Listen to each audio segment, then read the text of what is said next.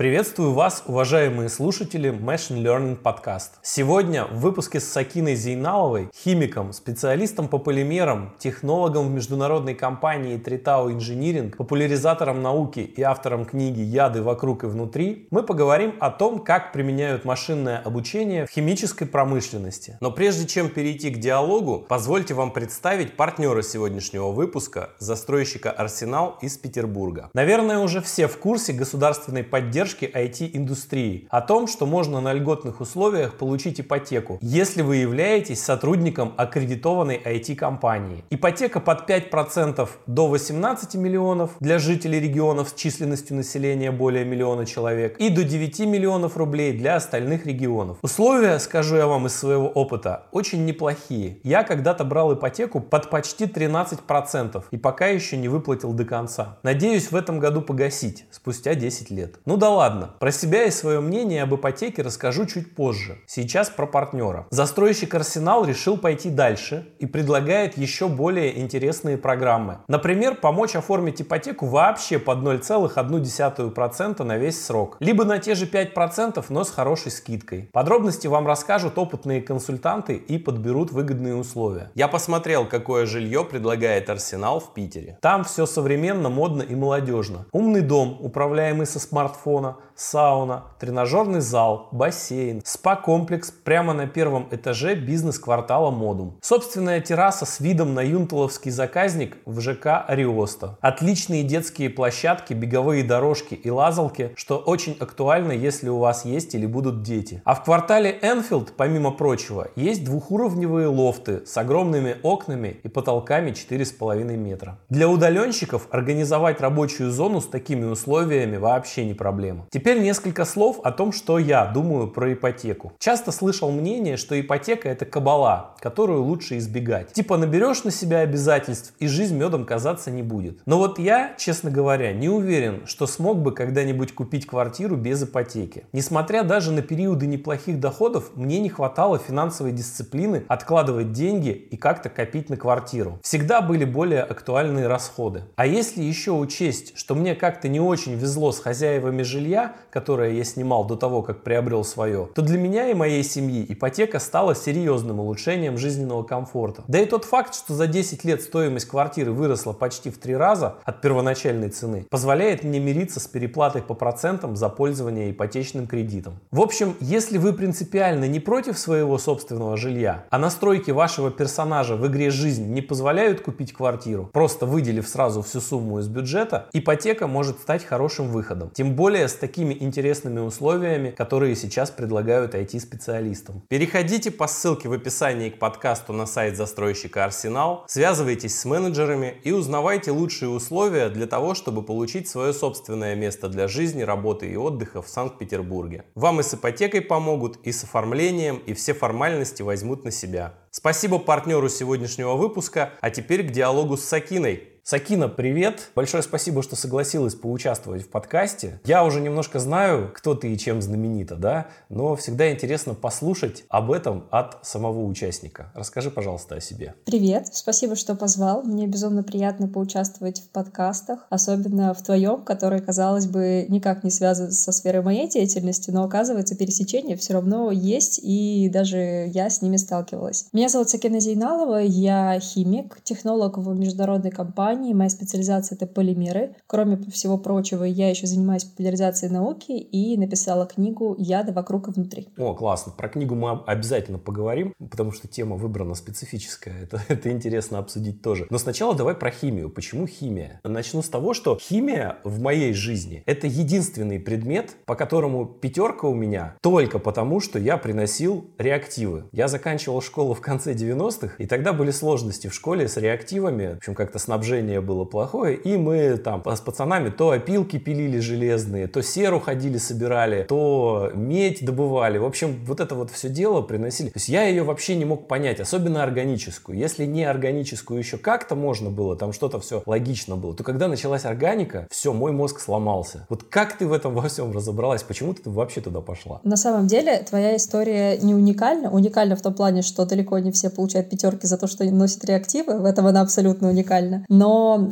большинство людей на самом деле говорят примерно то же самое, что пока была неорганическая химия, они еще хоть что-то понимали, но когда началась органика, их мозг просто встал и вышел. И большинство людей говорят примерно так. У меня, кстати, было ровно наоборот. Когда была неорганика, мне было ужасно неинтересно. Когда началась органика, я абсолютно влюбилась в этот предмет. Я думаю, что здесь все очень сильно зависит от преподавателя, который у вас был, и от склада ума, и, в принципе, интереса к той или иной теме. Я, когда была маленькая, я всегда хотела быть магом, и если я играла в какие-то компьютерные игры, я тоже обязательно играла за мага, хотя это далеко не самый удачный персонаж во многих случаях, его нужно знатно прокачивать. Но мне всегда нравилось сам факт того, что ты можешь там что-то сварить, какое-нибудь зелье или там заклинание произнести какое-нибудь. И мне безумно нравилось это. И когда ты начинаешь осознавать, как работает наука, ты понимаешь, что вот реально наука, она примерно такая же магия, только которая работает. Химия в том числе. У меня в гостях был Валерий Бабушкин. Это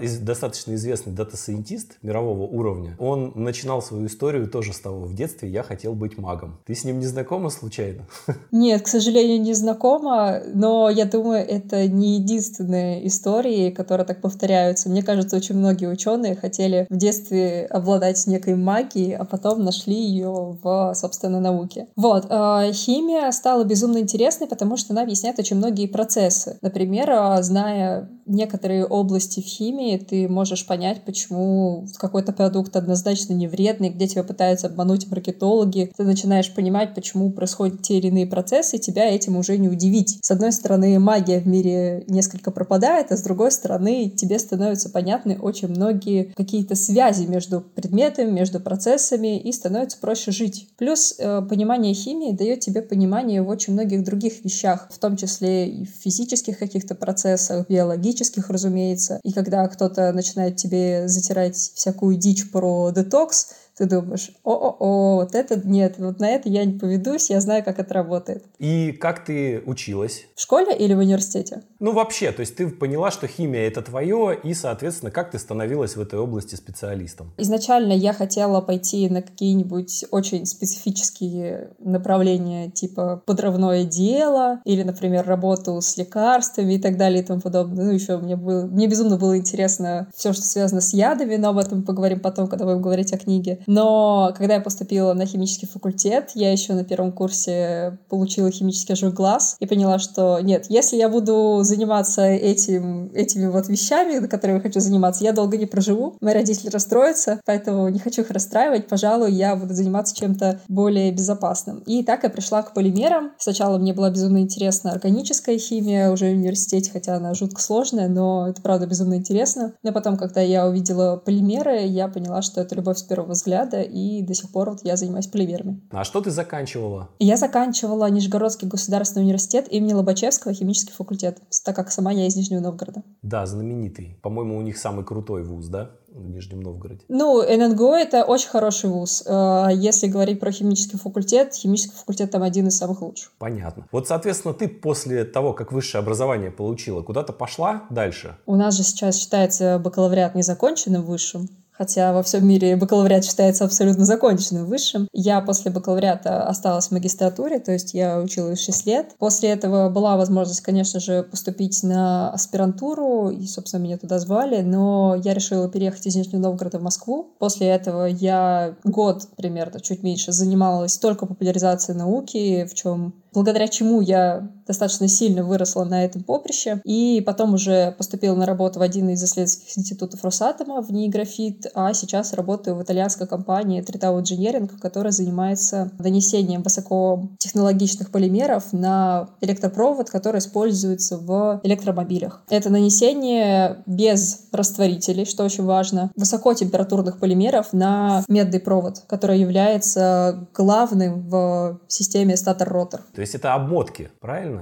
Это обмотки, да. А, скажи, пожалуйста, вот химия, да? Понятно, что в практически любую сферу человеческой деятельности, да, приходят современные технологии и ускоряют, улучшают, делают проще, открывают новые горизонты в этой деятельности, вот какие-то технологии, да? То есть если мы будем говорить про историю какой-то химии, то, наверное, сразу на ум приходят алхимики, да, которые сидели где-то далеко от основной деревни, был у них такой дом, к которым, если был неурожай, урожай, крестьяне с вилами обычно приходили и спрашивали, это чего ты тут нахимичил, да? Вот можешь какую-то краткую историю становления вот химии от того, что это просто кто-то заметил, что смешав два вещества получил третье с непонятными свойствами, которые не являются суммой двух предыдущих свойств, да, а какое-то третье новое свойство появляется, до той современной химии, которую мы наблюдаем сейчас, то, что она может. Вот буквально краткий экскурс. Если кратко, то химия в целом родилась как один из методов познания мира, и родилась она из математики и физики как таковой, а все это прежде родилось из философии. И на тот момент алхимия была на самом деле хоть худо-бедно попыткой познания мира. Да, очень странно, но, извините, тогда с вилами приходили не только к алхимикам, но вообще кому угодно могли прийти. И так или иначе, люди пытались понять этот мир, да, ошибочно, да, через звезды, богов и все остальное, но они хоть как-то пытались. И несмотря на то, что мы сейчас знаем, что алхимики зазря верили в философский камень и во многие другие вещи, именно благодаря этим ребятам было открыто очень много разных элементов. А потом, когда стало понятно, что вечная жизнь невозможна, и их веселые приколы, когда они ходили к королям, растворяли золото в ртути, потом ртуть выпаривали и говорили: смотри, король, я могу из чего угодно получить золото, и им давали много золота. Они, конечно, знатно обогатились на всех этих приколах, но потом, кажется, все поняли, что происходит, и лавочка закрылась. Но не суть. Суть в том, что они пытались как-то понять мир. И правда, их попытки сделали, продвинули эту науку вперед. Потом, когда появились новые методы исследования, когда мы чуть лучше начали понимать происходящее в этом мире, у нас появились новые физические законы, которые были открыты, появились новые математические какие-то методы исследования, то тогда мы уже начали, ну как мы, люди того времени, начали более глубоко исследовать все то, что э, окружает нас, и в том числе и вещества, и И главное стало не просто разовый эксперимент, а сходимость этих результатов. И так постепенно с эпохи Возрождения и позже у нас начало формироваться вообще хоть какое-то понимание химии и того, что могут делать эти элементы. Вообще, в целом, химия постоянно была связана с медициной очень плотно. И чем больше в медицину проникали хоть какие-то разумные методы лечения, то тем более логичной и понятной становилась химия. Когда дошло дело до доказателей медицины, собственно, на самом деле, не, не так уж и давно это было, то тогда и более тщательно начали делать всевозможные препараты и так далее. Потом, когда у нас появились еще и всевозможные методы анализа, например, самые простенькие ИК-фурье-спектрометры или, не знаю, какие-нибудь микроскопы и так далее и тому подобное, химия вышла вообще на отдельный уровень. Мы смогли понимать, какие там происходят процессы. Главное, детектировать вещества, потому что если раньше тебе, чтобы понять, что это за вещество, нужно Богу помолиться, качественную реакцию провести, с бубном станцевать, и вот, ну, может быть, вот это у нас вещество. А сейчас, вот если мы придем в современную лабораторию, ты можешь с помощью нескольких методов не просто определить, что у тебя за вещество, ты можешь с первого метода определить, что у тебя за вещество, а остальными еще и подтвердить, и сделать очень большой классный протокол, даже если прежде это вещество никто не получал. То есть сейчас мы вышли на абсолютно потрясающий уровень, который позволяет нам определять мельчайшие следы веществ, которые позволяют нам детектировать минимальные их концентрации и даже сложные формулы, связи между ними. А главное, теперь мы дошли даже до того, что можем моделировать эксперименты и моделировать, как должно выглядеть вещество с заданными свойствами. Вот это очень интересно. То есть сейчас мы можем взять какую-то там программу, открыть там список, пройти такой опрос, да, тест. Хочу вещество. Первая галочка там полимер. Дальше открывается список. Свойства, да, какие-то протыкали. И она тебе может подсказать, как это вещество получить. Что-то типа такого я представляю. Это близко? Близко, но опять же это сильно упрощенный вариант, разумеется. Но здесь мы вообще подходим к понятию хемоинформатики, потому что то, что сейчас как раз вот ты описал, это как раз входит в структуру задач хемоинформатики. Что это такое вообще? Это, по сути, некий стык наук информатики и химии. То есть методы, приемы из информатики для решения химических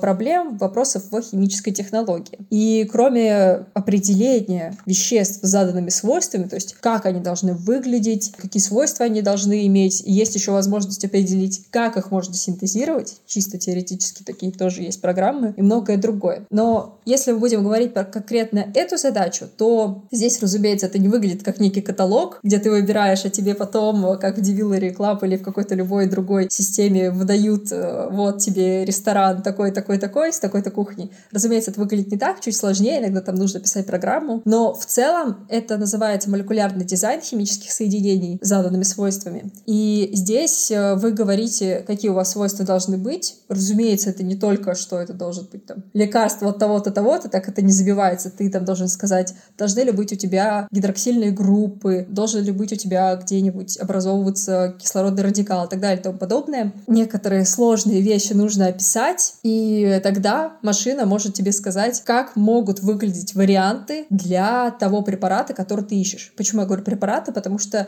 молекулярный дизайн чаще всего используется именно в фармацевтике или фармацевтической химии для того, чтобы синтезировать всевозможные лекарства, так как всевозможных лекарств, в принципе, может быть очень много. Например, мы знаем, что прежде людей лечили вот таким препаратом, но были такие-то, такие-то побочки. Чисто теоретически мы можем сделать нечто похожее на этот препарат, и, возможно, побочки изменятся, или препарат будет работать лучше или хуже. И таких вариантов обычно бывает несколько десятков тысяч. И, разумеется, синтезировать их в лаборатории — это просто нереально дорого. Если бы химики до сих пор работали на вот такой модели исследования, то есть реально синтезировать каждое вещество, а я напомню, что синтез тоже длится немало чаще всего, иногда это занимает несколько дней, то тогда бы мы с вами не могли бы получать такое огромное количество разных лекарств, которые каждый год новые делаются. Тогда бы мы с вами ждали там какую-нибудь одну таблеточку, чтобы ее разработали десятки лет. Вот. Молекулярный дизайн, он как раз позволяет нам заранее смоделировать, какая молекула могла бы, в принципе, подойти вам. Разумеется, это не сто процентов, и вам выдается не одна конкретная молекула, а некий пул возможных вариантов. И на основе этих вариантов дальше вы уже можете попробовать синтезировать их или посмотреть, что пишут литературные данные об этом всем. Плюс ко всему, мы все с вами прекрасно знаем, раз это подкаст про машинное обучение, все прекрасно знают, что тот результат, который тебе выдаст твой искусственный интеллект, очень сильно зависит от того, какие данные прежде ты дал самому искусственному интеллекту. Если ты его обучил на, там, не знаю, на каких-нибудь сахарах или, не знаю, на какой-нибудь неорганике, а потом говоришь, покажи мне, пожалуйста, какое вещество, там, не знаю, будет, будет лечить малярию, маловероятно, что он вам даст что-нибудь адекватное. Поэтому здесь еще очень важно то, на каком базисе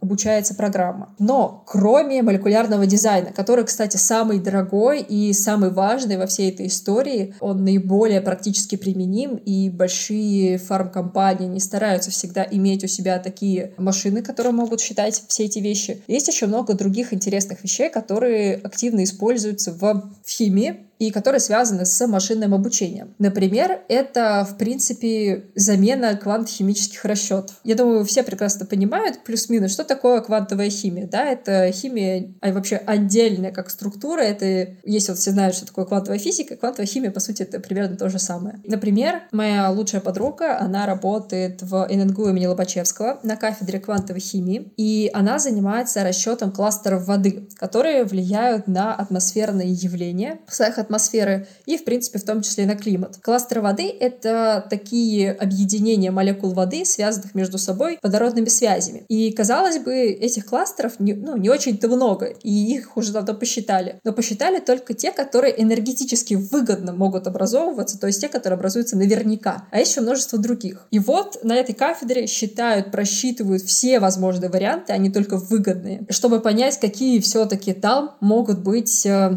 процессы. Но что Что интересно, почему вообще об этом стоит говорить? Недавно мне рассказали, что даже в их квантовых расчетах можно применять нейросеть. Эта нейросеть должна будет заменять эти самые квантохимические расчеты. То есть там просто вводишь координаты этих самых атомов. Нейросеть выдает вам результат, который должна была бы дать квантохимическая программа. И при этом делает это намного быстрее. Но другое дело, что прежде чем нейросеть должна будет научиться это все делать, ей нужно скормить эти самые квантовые расчеты. То есть их все равно нужно сделать. То есть так или иначе ручной труд пока все равно в химии, ну или не ручной, ручное, вот это, грубо говоря, ручное программирование все равно будет активно применяться для того, чтобы скармливать это все искусственному интеллекту. Вот. Но потом, если все правильно сделать и правильно научить искусственный интеллект, возможно, он действительно заменит некоторых сотрудников, которые занимаются именно вот этими квантовыми расчетами. А можно я в порядке бреда попробую сгенерировать, а ты скажешь, насколько я ошибаюсь? Ну, я немножко понимаю, как работает машинное обучение в других областях, да? И очень часто мы берем какой-то готовый результат,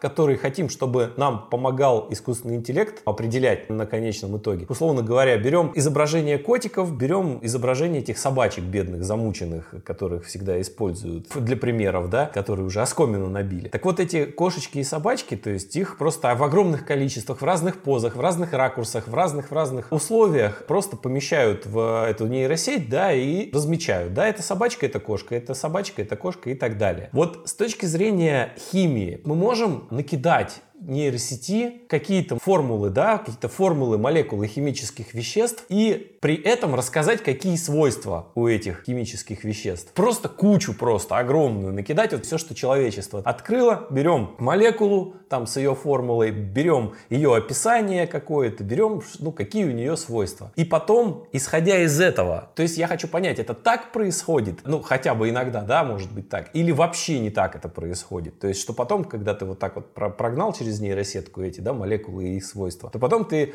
уже можешь генерировать какие-то молекулы с какими-то, ну, другими свойствами, которых еще не было, но на основе тех молекул, которые были. Это вот сейчас отсылку можно сделать, как вот кошечки, собачки, это ладно, это чисто как это, не детекция, забыл, ну неважно. Вот есть сейчас эти сетки, которые рисуют э, изображения, да, несуществующие по текстовому описанию. Вот может быть что-то такое есть, когда ты пишешь текстовое описание, вот хочу такие-то, такие-то свойства, и на выходе он тебе генерирует формулу, этот искусственный интеллект. Я примерно так себе это представляю. Вот насколько далеко это от истины того, что происходит. Ну вот самое первое, что ты сказал, ты абсолютно верно понял, что такое молекулярный дизайн. Если захочешь, можешь уже начать этим заниматься. На самом деле, да, все так и выглядит. Там должно сформироваться некое соотношение между структурой и свойством. То есть ты описываешь структуру, там, длину связи между атомами и так далее и тому подобное. Описываешь все свойства. Это и физические свойства, и химические свойства, и так далее, и тому подобное. И все это много-много-много данных забиваешь, и потом говоришь, что а что будет, если я, например, соединю вот это и вот это. И дальше компьютер предполагает. Если тебя примерно устраивает то, что он предполагает, то ты уже можешь, например, синтезировать эту молекулу и проверить, так ли это на самом деле. То есть фактически, да, это примерно так и выглядит. Но опять же скажу, что это работает не на сто процентов, это просто выдает нам некий пул возможных вариантов, и мы уже дальше с ним работаем. Я понял. Я вспомнил это слово, которое я тогда забыл. Классификация это называется. Вот. Сакина, об этом мы немножко поговорили. Скажи, пожалуйста, какие современные методы, вот как ты сказала, хемоинформатики, какие вообще бывают и применяются сейчас в химии вот активно? Может быть, немножко их как-то классифицируем и охарактеризуем? Ну, например, мы еще, когда говорим про хемоинформатику, нужно понимать, что у нас есть еще очень классные подразделы хемоинформатики — это моделирование синтеза. То есть кроме того, что ты сможешь смоделировать молекулу, предполагать ее свойства и так далее, в некоторых случаях компьютер может тебе помочь э, сориентироваться, как ты ее можешь синтезировать. Потому что, конечно, да, многие популярные вещества у нас уже есть методы синтеза, возьми это, столько-то количество, вот это вот сделай, там вот. И в итоге, ты знаешь, выглядит как такая поваренная книга, просто для химиков. Это есть, но только для самых, наверное, популярных веществ, и плюс даже известные методы синтеза все равно иногда можно как-то улучшить, чтобы выход продукта был больше. Но есть такая вещь, как компьютерный синтез. Например, когда ты не знаешь, как это синтезировать, компьютер иногда может помочь тебе на основе тех данных, что ему уже скормили, разумеется, помочь тебе, как надо запланировать этот самый синтез, что нужно сделать, и в итоге иногда даже получается прямо то, что компьютер сказал. Плюс еще Еще хемоинформатика очень помогает химикам с визуализацией молекул как таковых. Например, показать, какие углы между атомами, построить это все. То есть просчитать эти самые углы. Иногда это очень важно, от этого могут зависеть свойства веществ. Например, самый простой вариант, на который можно объяснить, это разные углы между атомами углерода в алканах. Мы в школе проходили все. Это, например, метан, этан и так далее газы. И между алкенами. Это, например, уже этилен, пропилен и так далее. Между ними, между атомами углерода первой и второй группы, совсем разные углы. И они уже показывают разные возможности к, например, присоединению к этим элементам. Ну, не только это доказывает, еще возможность образования двойной связи и так далее. То есть там очень много может зависеть от того, под каким углом атомы соединены. И вот визуализация молекул и визуализация пространства между ними иногда очень помогает рассчитать, насколько вообще возможно прохождение той или иной реакции. У вас, может быть, молекула настолько плотно скомпоновалась, и атомы настолько плотно прилегают друг к другу, что ну, просто элементарно ничего не пройдет. То есть никакое присоединение, ничего. А вы это не знаете, потому что вы не визуализировали. Но плюс визуализация — это, конечно же, всегда более яркое представление данных. Ну, то есть давайте честно говорить, кому интересно смотреть на эти формулы? Только очень большим извращенцам и химикам. Если у вас это все визуализировано красиво, красиво и показано, как в пространстве вот молекула может располагаться, а если еще это можно повертеть, то все, боже, это просто прекрасно, все будут этому радоваться. Кроме того, вы еще можете заниматься, например, виртуальным скринингом. Это когда вы вычисляете всякие базы данных химических соединений и отбираете из них, которые могут дать вам те самые свойства, которые вы хотите. То есть это некий отбор, который делаете не вы, а вы просто задаете параметры, а уже через все базы компьютер вам выдает, что вам может подойти. Это вообще как-то отдельно считается скринингом. Потом вы еще можете сравнивать, например, структуры соединений между собой. То есть посмотреть совпадение одной молекулы с другой молекулой, и уже там подумать, угу, если не очень похожи, может быть, у них и свойства как-то тоже могут быть похожими и так далее и тому подобное. Это вроде как поиск молекулярного подобия называется. Но и есть многие другие вещи, они уже не совсем относятся к информатике как таковой, но это тоже является следствием внедрения, в принципе, новых технологий в методы исследования. Это вообще все приборы, которые мы используем. Это газовая хроматография, это ИК-фурье спектроскопия и так далее. И тому подобное. Мне проще всего, например, это объяснить на примере сканирующей электронной микроскопии с ЭДС-приставкой. ЭДС-приставка, она позволяет нам определить элементы в нашем образце. Но как она это делает? Дело в том, что у любого элемента есть свой характеристический спектр. И вот ЭДС-приставка, она снимает сначала у каждого атома, который у нас есть в таблице Менделеева, этот самый характеристический спектр, он уже забит у нее внутри программы. Потом вы снимаете свой образец, там это все проходит, участок, который вы пометили, исследуется, и далее компьютер начинает высчитывать, насколько то, что вы только что сняли, соотносится с характеристическим спектром, например, кальция, алюминия или какого-то другого элемента. И далее он вам выдает процент возможного наличия этого самого элемента в образце. То есть, по сути, если бы у нас не было сейчас настолько высоких технологий, и тут уже ты, да, сам должен был сидеть с книжечкой и сравнивать между собой. Я получил вот такой спектр, теперь надо сравнить, может это там быть или нет. И то же самое, например, с ИК-фурье. Когда у вас исследуется образец, вы кладете его вот на этот столик, прижимаете специальной такой штучкой, и дальше как бы снимается спектр. И вам программа сама выдает возможные варианты, что у вас такое может быть. Причем в процентном соотношении. Она выдает, может быть, несколько десятков вариантов, потому что вы сняли спектр, они чаще всего не совпадают с литературными, мы все это знаем, потому что там примеси и так далее. И она вам выдает возможные варианты, что это у вас тут такое содержится. А вы, наверное, вы все-таки знаете, что вы туда положили, вы уже предполагаете, что кроме основного вещества там может быть еще. И это то, что используют вообще повсеместно место все химики. То есть вот эти методы, когда вам предлагает компьютер несколько вариантов, а вы уже с этим пулом данных должны что-то сделать, это применяется уже повсеместно. Слушай, а скажи, пожалуйста, вот какие перспективные сейчас вот направления вот применения компьютер-сайенс в химию, которые еще, ну не знаю, может быть, вычислительных мощностей не хватает, может быть, еще методы не разработаны, но вот прям вот чувствуется, что оттуда сейчас придет еще что-то. Вот есть что-то такое, куда вот химики посматривают и ждут помощи компьютерных технологий?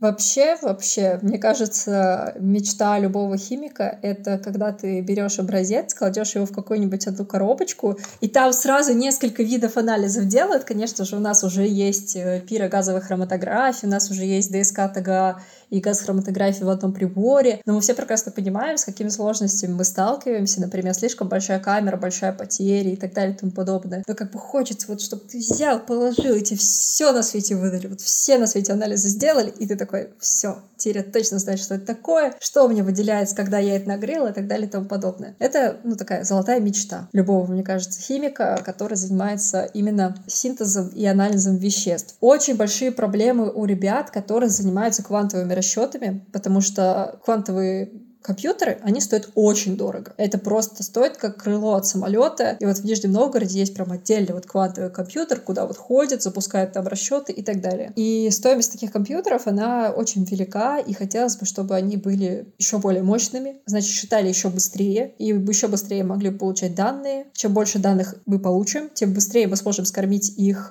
искусственному интеллекту, и тем активнее искусственный интеллект будет развиваться, а значит, квантовые расчеты можно будет больше не проводить. Он сам все посчитает. Сакина, вот такой вопрос. Вот понятно, что как работа любого вообще ученого, она чаще всего связана с определенной, ну, такой рутиной, то есть не всегда интересными какими-то действиями, да, то есть для того, чтобы получить какое-то прорывное, не знаю, открытие, написать какую-то интересную статью, чаще всего за ней стоят очень много действий, которые, в принципе, какой-то там прям такой радости вот этого открытия они не приносят. То есть ты просто там иногда данные перебираешь в огромных количествах, да, иногда читаешь другие статьи в огромных количествах, чтобы понять, что, может быть, там упустили, там, ну и так далее, и так далее, и так далее. Но ведь а, все равно там ученый награждается тем, да, что иногда у него случаются какие-то действительно интересные находки, которые интересны не только для него, потому что мы можем, в принципе, и даже если мы открыли что-то интересное для себя, да, что миру известно, мы тоже можем из-за этого кайф получать. Но иногда он находит какие-то вещи, да, которые являются новыми и для мира тоже. Вот скажи, пожалуйста, вот химия, она же на самом деле на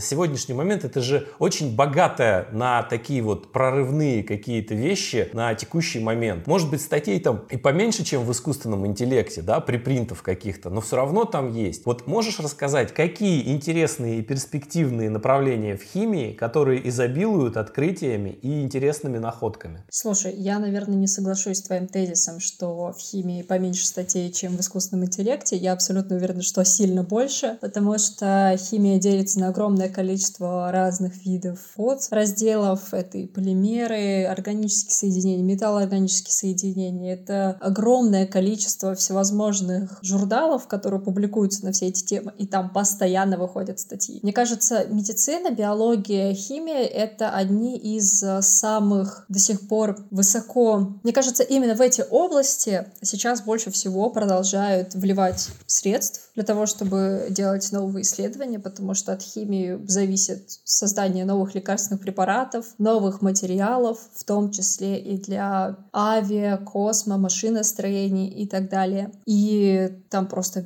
бешеное количество статей от, не знаю, появления нового препарата и доказательства того, что оно действительно может положительно влиять и лечить болезни, до, не знаю, исследования того, как и из чего состоит, там, не знаю, удобрение, которое вы сделали сами дома. То есть они абсолютно разные бывают, и очень много всего. Из того, что сейчас супер перспективно и на что чаще всего дается финансирование, это, конечно же, разработка лекарственных препаратов. Там больше всего денег, больше всего задач. Все знают, что если ты хочешь хорошо зарабатывать, имея химическое образование, надо идти в фармацевтику. Все об этом знают, поэтому все, кто попадает в фармаиндустрию, все остальные, кто не попал в фармаиндустрию, продолжают им завидовать, потому что все прекрасно знают, где находится самое классное оборудование, где самые высокие зарплаты, где больше всего ты, например, сможешь написать статей, даже если ты занимаешься коммерческой наукой. Разумеется, это фармацевтика. Далее, это создание новых материалов,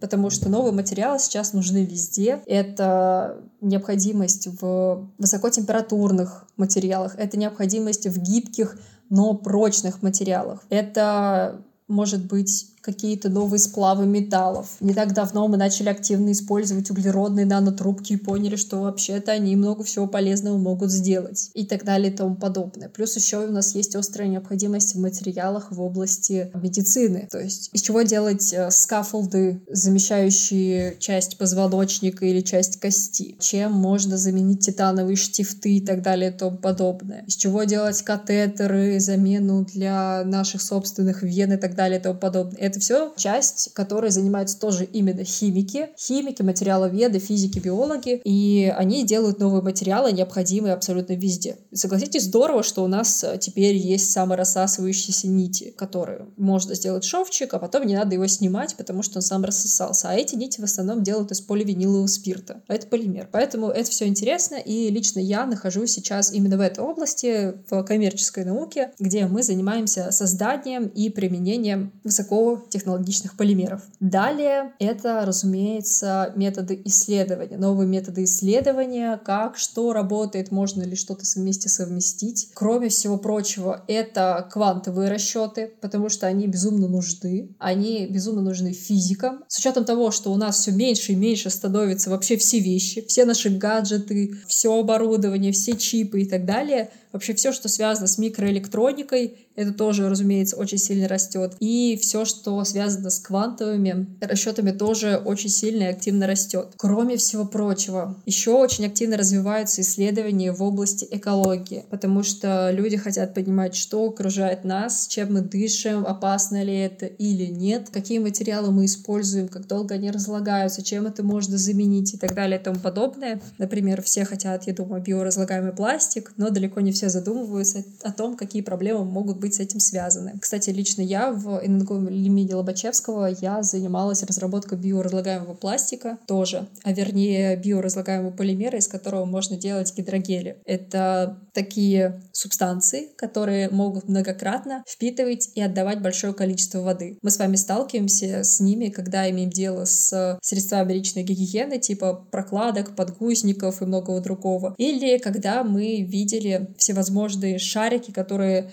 набухают во много раз, если их залить водой, и туда ставят растения, собственно, гидропоника. То вещество, которое используется обычно, это полиакриламид, оно разлагается около четыреста пятьдесят - пятьсот лет, а сейчас очень активно ведутся разработки таких гидрогелей, которые бы разлагались за три месяца. И, собственно, я вот делала такой гидрогель на основе крахмала. Это я к тому говорю, что кажется, что все эти разработки, они где-то там далеко, наверное, в Америке делаются, на самом деле они делаются повсеместно везде, и вот даже в Нижнем Новгороде тоже очень много всего активно разрабатывается и делается новых материалов. Поэтому, наверное, вот все те перечисленные сферы, они на данный момент являются наиболее перспективными, но уверена, что я, конечно же, что-то еще забыла, но пока вот на ум что-то не приходит. Спасибо большое, это очень интересный такой экскурс туда, куда вообще посматривать, да? А вот, а скажи, пожалуйста, вот мы когда с тобой общались где-то в начале выпуска, да, и я накидывал свои предположения, ты сказала, что мне можно идти в дизайн молекул или дизайн... Химический дизайн. Химический дизайн, да. Но ведь на самом деле у меня нету химического образования. Ну, знаю какие-то методы машинного обучения, но, наверное, без химического бэкграунда это все-таки сложно будет делать. Да, ты абсолютно прав. Без химического бэкграунда все-таки очень тяжело этим заниматься, и поэтому в химоинформатику в первую очередь идут химики-биологи. Конечно, это ни в коем случае не запрещает людям, которые любят информатику, заниматься химоинформатикой. Просто для того, чтобы начать это делать, нужно как следует разобраться в химии, а это очень непросто. Это займет очень много времени, но если у человека есть такое стремление, без проблем его примут на это направление, просто сдаешь экзамены и все, пожалуйста. Смотри, а вот понятно, что можно пойти по классическому пути, то есть сначала в школе попасть в химико-биологический класс, потом поступить в какой-нибудь вуз, например, в тот же Нижегородский там или еще куда-то, и то есть развиваться по этому направлению. Но если вот человек, вот он послушал нас, ему вроде бы эта тема интересна, но мы же здесь по верхам прошлись, по самому интересному, а вот немножко посмотреть, как это вообще вот все происходит, вот как бы окунуться немножко глубже, перед тем, как принимать решение, связывать ему свою жизнь с химией или нет, даже если там методы машинного обучения и химоинформатики есть, да? Вот что бы ты посоветовала такому человеку, как ему погрузиться чуть поглубже в химию, чтобы понять, хочет он туда дальше двигаться или нет? Я сейчас напомню нам всем про величайшее изобретение человечества YouTube, на которого можно найти вообще абсолютно все. Я сама очень часто смотрю там всевозможные лекции, и я лично видела, что там есть немало информации, прямо целых курсов по химоинформатике. И если у человека есть такое большое желание начать заниматься заниматься хемоинформатикой, я бы сначала на его месте посмотрела бы всевозможные иностранные исследования, почитала бы статейки, посмотрела бы видео на YouTube, как это вообще все выглядит. И если он поймет, что да, вот именно этого мне в моей жизни не хватало для полного счастья, то уже тогда можно найти кого-нибудь в Москве или там, в других городах больших, кто занимается хемоинформатикой, и поговорить с этим самым человеком, чтобы он дал представление о том, как, например, работают конкретно в его лаборатории. Потому что, когда вы поступаете в некую пустоту, это всегда несколько демотивирует. Нужно всегда понимать, что будет там, куда вы идете. И уже потом, если вы понимаете, что да, точно, все, женюсь, то тогда надо идти, сдавать экзамены и поступать. В общем, я скорее говорю о том, что прежде чем поступать на такие серьезные вещи, нужно трижды раз подумать. Ну, либо быть такой, как ты. Как ты сказала, one love, да? То есть любовь всей жизни. Ну, я сразу влюбилась, но я влюбилась в очень конкретную вещь. То есть, возможно, кто-то может также влюбиться в хемоинформатику, абсолютно не спорю с этим. У меня просто было конкретно вот именно этот класс соединений. Вот люблю и все. Я понял. Слушай, а можешь тогда посоветовать какие-то вот э, источники, ну, которые тебе нравятся самой, вот научно-популярные такие? Есть у тебя какой-то такой вот? Ты, конечно, профессионал, ты уже давно не смотришь что-то простое, скорее всего, но, может быть, все-таки что-то можешь посоветовать? Прям вот с чего начать? Наверное, по хемоинформатике здесь несколько сложнее, потому что это не совсем то, чем я занимаюсь, но я уверена, что мы можем приложить несколько каналов, которые я скину тебе в ссылках к описанию подкаста. Ага, да, будет отлично. Но я имел в виду, на самом деле, не только хемоинформатику, я вообще про химию спрашивал. Ой, если про всю химию, то у меня есть несколько любимых каналов, например, в Телеграме. Это зеленый канал от эр бэ ка Трендов, так как я регулярно читаю какие-либо лекции, связанные с экологической тематикой, то я за всем этим слежу. И там ребята публикуют э, всевозможные интересные статьи. Плюс еще я сама пишу для эр бэ ка статьи про полимеры, например, про тот же самый поливиниловый спирт растворимый. И очень приятно видеть там в канале, который ты любишь, свои собственные статьи. Кроме всего прочего, я очень люблю смотреть... Э, есть такой сайт, на котором э, собрана всевозможная инфографика по поводу химии. Например, какие вещества содержатся в шампанском. Почему, если вас укусил клещ, спустя какое-то время у некоторого процента людей может развиться неприятие а, мяса. То есть им станет противно есть мясо. Такое тоже бывает. Почему, например, хлеб и пахнет именно так? Что будет, если вы съедите слишком много таких-то, таких-то продуктов? Это просто потрясающий сайт с очень красивой инфографикой. И на основе некоторых разделов этого сайта была выпущена книга «Обмен веществ». Тоже ее очень горячо рекомендую. Она подойдет даже тем людям, которые в химии абсолютно не разбираются. Она безумно интересная. Кроме этого, мне очень нравится, если из ресурсов говорить, это еще книга Петра Талантова ноль ноль пять «Доказатели медицины». Это уже скорее про медицину, но в химии там тоже с химией очень много связано. И, наверное, еще из каналов это, разумеется, если вы хотите просто увлечься химией и посмотреть, какая она классная, веселая, это канал «Химия просто». Все, я думаю, его смотрят. Саша Иванов делает потрясающий контент. И очень рекомендую смотреть статьи, смотреть видео на Постнауке. Там очень много классных материалов абсолютно на любые тематики. Лично мой топ — это Артём Огарёв, который читает потрясающе интересные лекции по химии, по новым материалам и так далее. И, наверное, по химии из того, что я смотрю прям такого популярного, это, наверное, все. Сейчас я, правда, больше стараюсь концентрироваться на профессиональной литературе и быть тем человеком, который делает контент такой простой для людей. Ну, это логично, да. Слушай, классный был экскурс в современную химию, да, большое спасибо. Но еще, конечно, очень интересно было бы поговорить про твою книгу, которая на такую, ну, скажем так, интересную тему. Вот интересно, почему ты выбрала эту тему, да, и решила написать. В общем, расскажи, пожалуйста, вообще про вот это. Зачем, как и что? На самом деле, это самый часто задаваемый вопрос, который я слышу на любой презентации книги. Что должно случиться в жизни человека, что он начал писать книгу про яды. На самом деле ничего такого экстраординарного, просто у каждого человека есть область их интересов. И иногда область их интересов может быть несколько специфическая. Но ведь кто-то тоже идет работать патологоанатомом. У всех свои области интересов. Итак, как я уже говорила, когда я пошла на химический факультет, еще на первом курсе хотела заниматься либо взрывчатыми веществами, либо ядами. И после химического ожога, а потом еще после нескольких других ожогов, я решила, что спасибо большое, но, пожалуй, не надо. Пожалуй, надо заниматься чем-то более безопасным. Это недавно была история, когда женщину в Америке, по-моему, осудили за то, что она убила своего мужа. Но перед этим она написала книгу «Как да, убить как своего убить мужа». Да, как убить своего мужа, да. Нет, нет, это никак не связано. связано. Я просто отдельный тип людей, вроде трэш-химиков, как в анекдоте. Бомбанет не должно. Но чтобы жить все-таки немножечко дольше, я решила, что нужно заниматься чем-то более безопасным, и полимеры отлично для этого подошли. Конечно же, это не значит, что химические ожоги и отравления закончились, но, тем не менее, их стало существенно меньше. Потом, когда я на последнем курсе бакалавриата начала потихоньку задумываться над тем, чтобы заниматься популяризацией науки, а уже в магистратуре выиграла стипендию Фонда Потанина,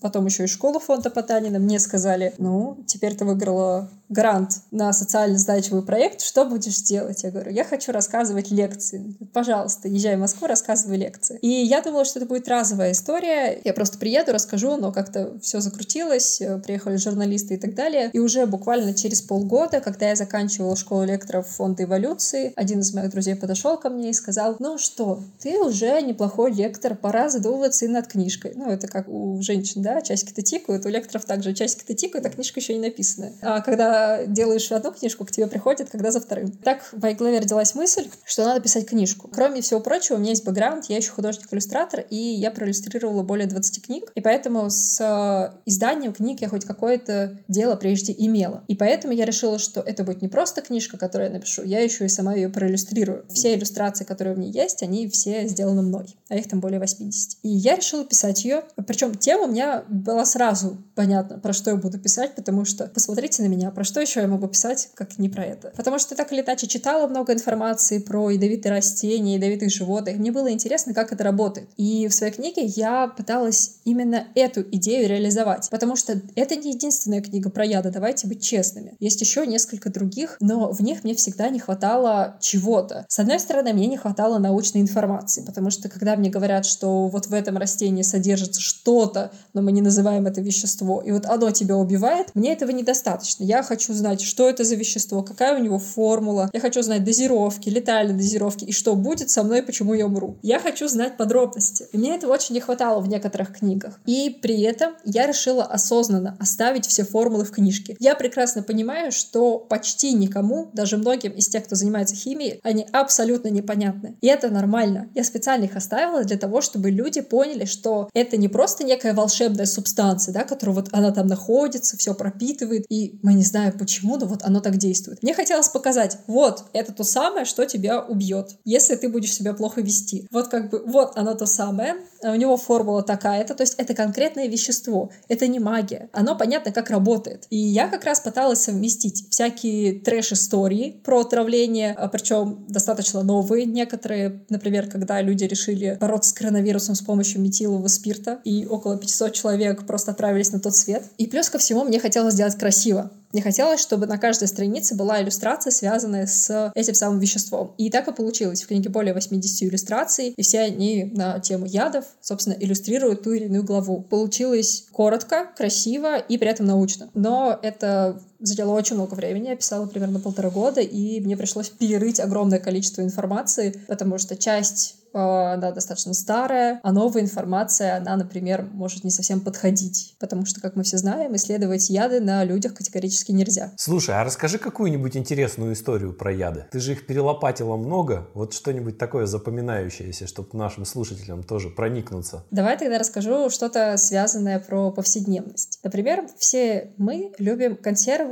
особенно от бабушки, особенно какие-нибудь грибочки, помидорчики и так далее и тому подобное. Большинство людей искренне считают, считают, что то, что вы сделали дома, намного безопаснее, чем то, что вы можете купить в магазине, потому что там-то ужасная страшная химия, что совершенно отвратительно, потому что химофобия — это то, что разрушает нашу жизнь, но суть не в этом. Нам кажется, что то, что продается в магазинах, это вот вредно, а если ты сделаешь это сам, то это будет намного полезнее, а если это сделают, например, в деревне у тебя, то вообще будет отлично. Эта история касается всевозможных заготовок и еще колбас, которые мы можем делать, потому что именно там может таиться бактерия Clostridium botulinum, и она производит самое токсичное вещество, известное человечеству. Летальная доза этого вещества пять на десять минус девять грамм. Это очень-очень маленькие количества. По сути, двух грамм достаточно распылить этого вещества над поверхностью Земли, чтобы убить все человечество. Два грамма. Но это, опять же, очень ориентировочный расчет. У нас тут недавно стало больше восьми миллиардов, возможно, потребуется чуть больше. Суть в том, что это вещество — это ботулотоксин. Ботулотоксин, который выделяется этой бактерией. Пока эта бактерия находится просто где-нибудь на почве, она обитает именно там, она не производит этот токсин, потому что она обожает бескислородную, богатую белком среду. А это отличное место для бактерий, если мы говорим о всевозможных колбасах, которые мы сделали дома сами, или если мы сделали, например, консервы с грибами. Если вы когда-нибудь слышали истории о том, что кто-то поел грибочков и отравился, возможно, это связано не только с тем, что он поел неправильных грибочков в банке, а еще и с тем, что там могла быть э,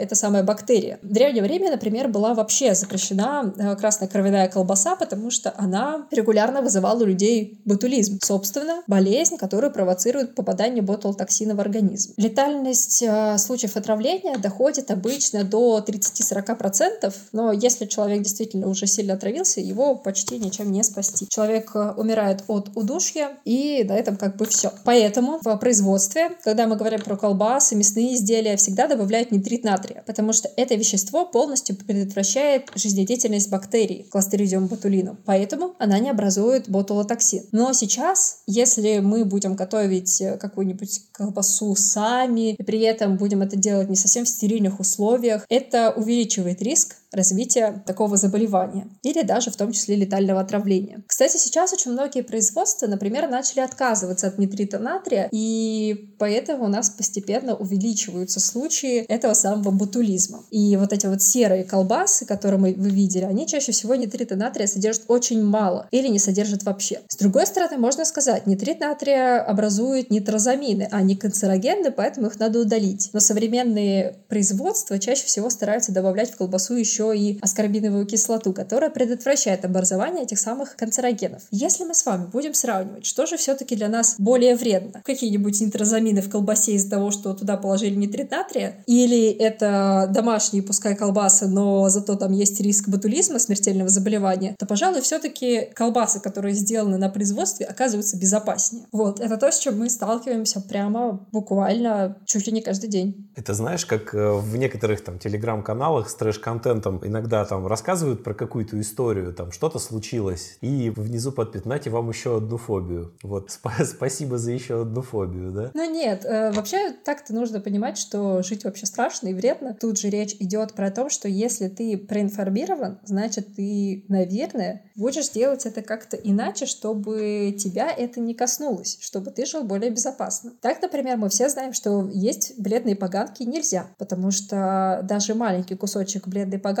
примерно на четвертой шляпке может вызвать серьезную э, печёночную недостаточность, и люди, которые выживали после поедания бледной поганки, они чаще всего нуждаются в пересадке печени.